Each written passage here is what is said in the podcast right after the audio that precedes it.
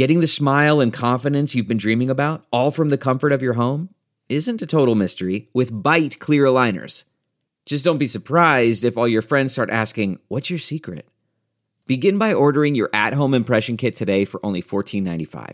Byte clear aligners are doctor directed and delivered to your door. Treatment costs thousands less than braces, plus, they offer flexible financing, accept eligible insurance, and you can pay with your HSA FSA. Get 80% off your impression kit when you use code WONDERY at Byte.com. That's B-Y-T-E dot com. Start your confidence journey today with Byte.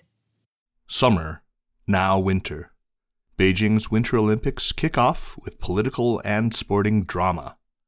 Published in Week in China. Read for you by Kaiser Kuo. George Orwell, the English author, once derided serious sport as war minus the shooting.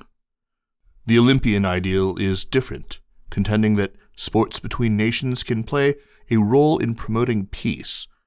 The modern day games claim their origin from ancient Greece, when warring city states were said to observe truces for sporting competition, allowing safe travel for athletes and spectators.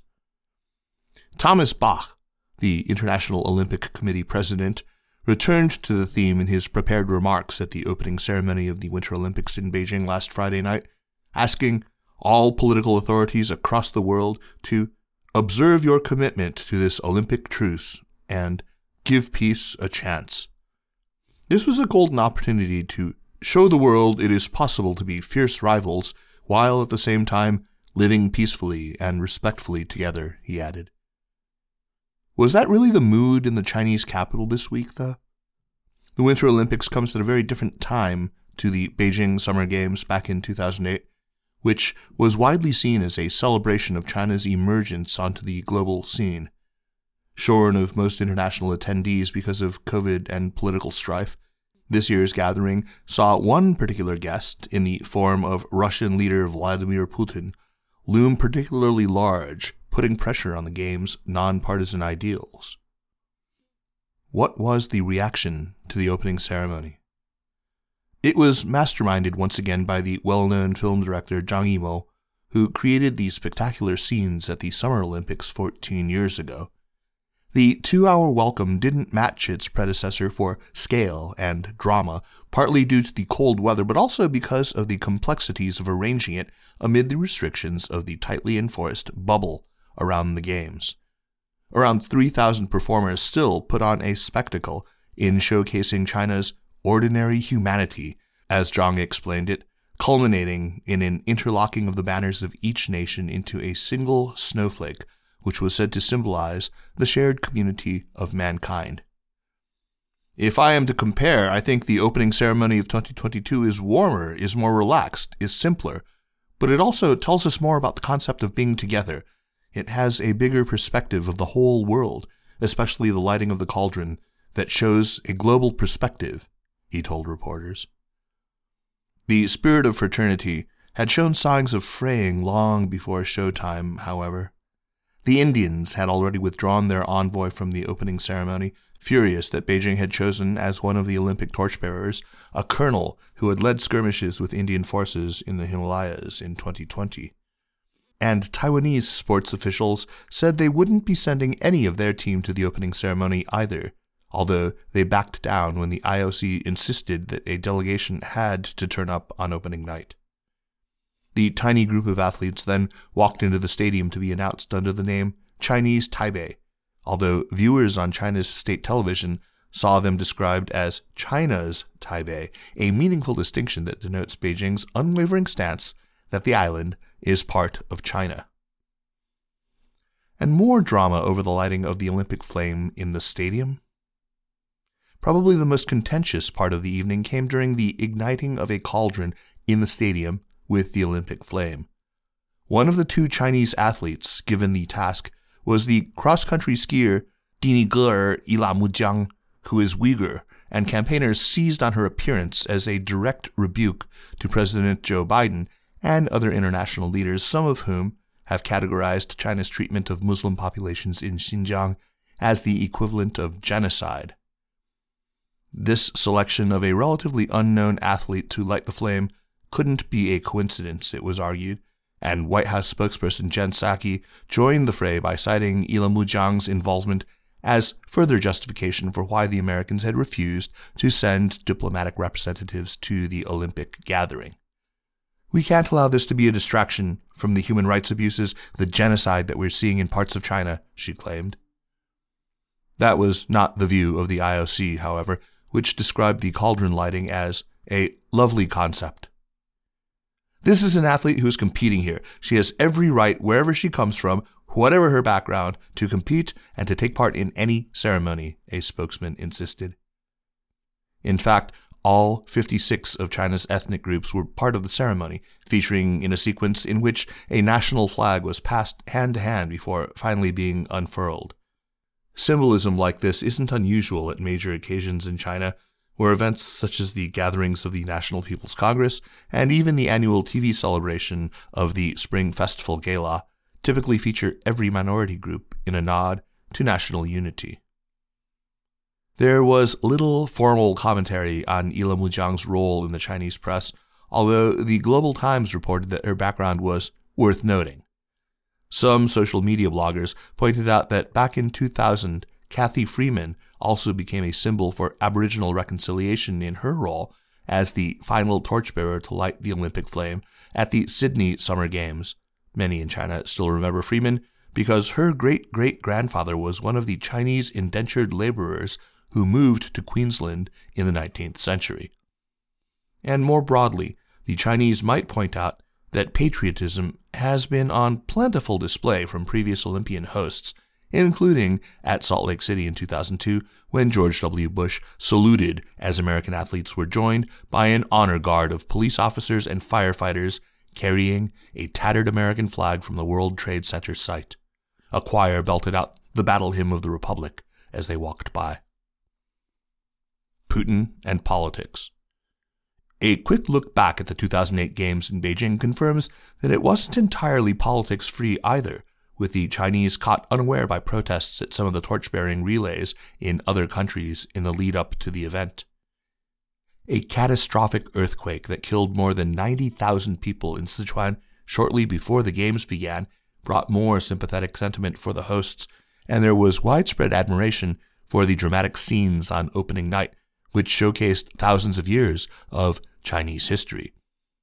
Even then, there were misgivings about the splendor of the evening, including from The Economist, which reported on the ceremony as spectacular, but with touches of the authoritarian, with an uncomfortable martial tone and a nation marching in lockstep. In fact, hopes that this year's games would skirt political tensions were forlorn, especially once Biden confirmed the American decision to declare a diplomatic boycott late last year. That said, the mood hasn't been quite as fraught as 1980, when the US and some of its allies boycotted the Moscow Games completely, or 1984, when the Russians returned the favor in Los Angeles. However, many other governments, especially allies of the US, have opted not to send formal representatives to Beijing this time either. Back in 2008, more than 80 leaders and heads of state turned up to watch the proceedings, including the American President George W. Bush, who, while talking about constructive and cooperative relations with China, spent five days in the Chinese capital and was even later joined by his father. But there was absolutely no prospect of Biden and his Chinese counterpart, Xi Jinping, strolling into the stadium together last week. And despite determined efforts in the Chinese media to highlight the guests who did make the trip, there was no hiding the absence of nations that had declined to send official representatives. Much of the VIP group at the event was made up of neighbors from Central and Southeast Asia, as well as leaders from the Middle East, giving media outlets the chance to paint the guest list as a split between democracies and autocracies. That started to look more dramatic as Putin met Xi shortly before the ceremony in a meeting with significant political pretext, whatever the wishes of the IOC. Putin doesn't have much form for respecting the Olympian ideal after choosing to invade Georgia on the day of the opening ceremony in Beijing in 2008. But it was hard to avoid the impression that the Chinese weren't overly concerned about breaching the Olympic truce either, with Wang Yi, the Chinese foreign minister, teeing up the Russian president's visit by talking about the prospects of a Winter Olympics pact. The joint statement that followed the meeting was also unabashedly political in championing a friendship that had no limits. It comes at a time when Russian troops are massed on the Ukrainian border, and although there was no direct mention of the situation there, there were veiled messages from both men in warnings against NATO expansionism and interference in their internal affairs. Further complaints that some actors unilaterally resort to force, as well as a championing of the contribution of Russia and China safeguarding the true spirit of democracy, could only be seen as a rebuke to American efforts to build a coalition against the two nations' respective interests, too. How about the sporting action? The games themselves have got off to a steady start, despite the restrictive impact of a closed loop management system which has isolated Olympic attendees from the rest of Beijing. Everyone inside this bubble is subject to daily testing. Almost 63,000 tests were administered on January 30th alone, with thousands of journalists joining the athletes in the restricted area, as well as at least 19,000 volunteers many of whom will end up staying inside the bubble for more than three months. Anyone who tests positive for the virus is dispatched immediately to isolation hotels where they are confined to their rooms. More than 40 people have already been moved into isolation, many of them athletes, and there has been criticism from some of the heads of the national teams that the quarantine rooms are small and unhygienic, with awful food and too few follow up tests are available.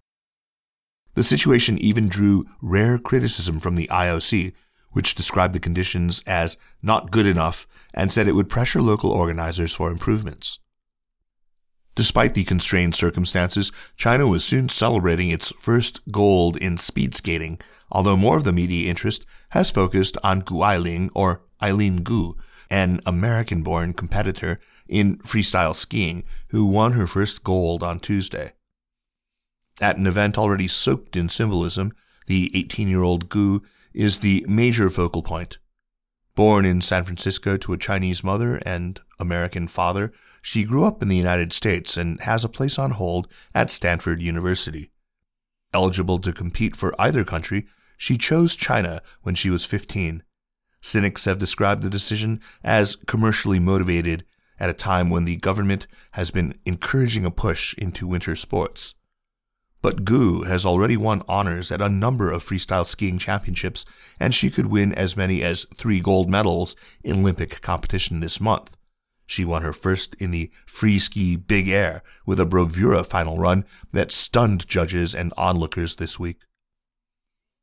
She stands out from the crowd as a trendy competitor in an evolving sport who strikes a very different pose to most of the stars developed through training programs overseen by the state. Brands have battled for her endorsement, and the fact that she has chosen China over the US plays very well too, with local social media exploding in celebration over her first gold. I thought the media turning her into a god would give her too much pressure, but she withstood it, one fan applauded. She is the pride of Chinese girls, another wrote. So far, Gu has managed her press conferences adroitly, fielding questions fluently in Mandarin and English, and battling away critical remarks from some Western journalists about Sino US politics and human rights. This has further enthused locals, though Week in China suspects she may face similar exchanges when she starts at Stanford and eventually find them wearing.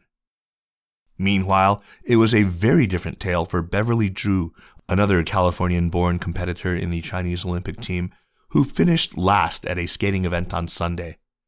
Going by the name of Zhu Yi in China, her stumble on the ice prompted ridicule and the widely viewed hashtag Zhu Yi fell down before censors stepped in to make the term unsearchable. Zhu then tumbled twice more in another event on Monday. What everyone said on the internet really affected me, she told state news agency Xinhua. Zhu has also given up her American citizenship to compete for China, but hasn't been celebrated in the same way as Gu. Perhaps that's because her Chinese language skills are a lot less fluent, although her failure to challenge for medals is probably another factor. Netizens have been questioning why she was chosen for the team over Chinese born skaters and showed no sympathy when she broke down after her latest fall on the ice.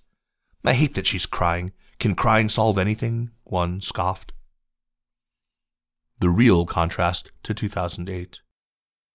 As the Games continue, there will be more opportunity to compare and contrast with the Olympics of 2008. China's capital is the first city to host an Olympics in both the summer and winter formats. But perhaps what bears more comparison is the broader context in which this month's event is taking place.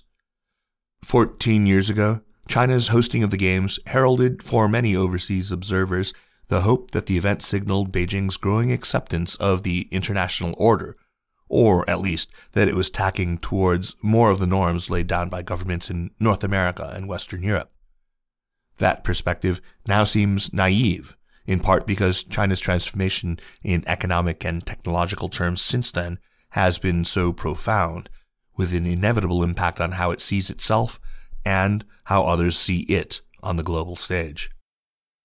In 2008, it had only just overtaken Germany as the world's third biggest economy, and its GDP was a third of the size of the US, for instance.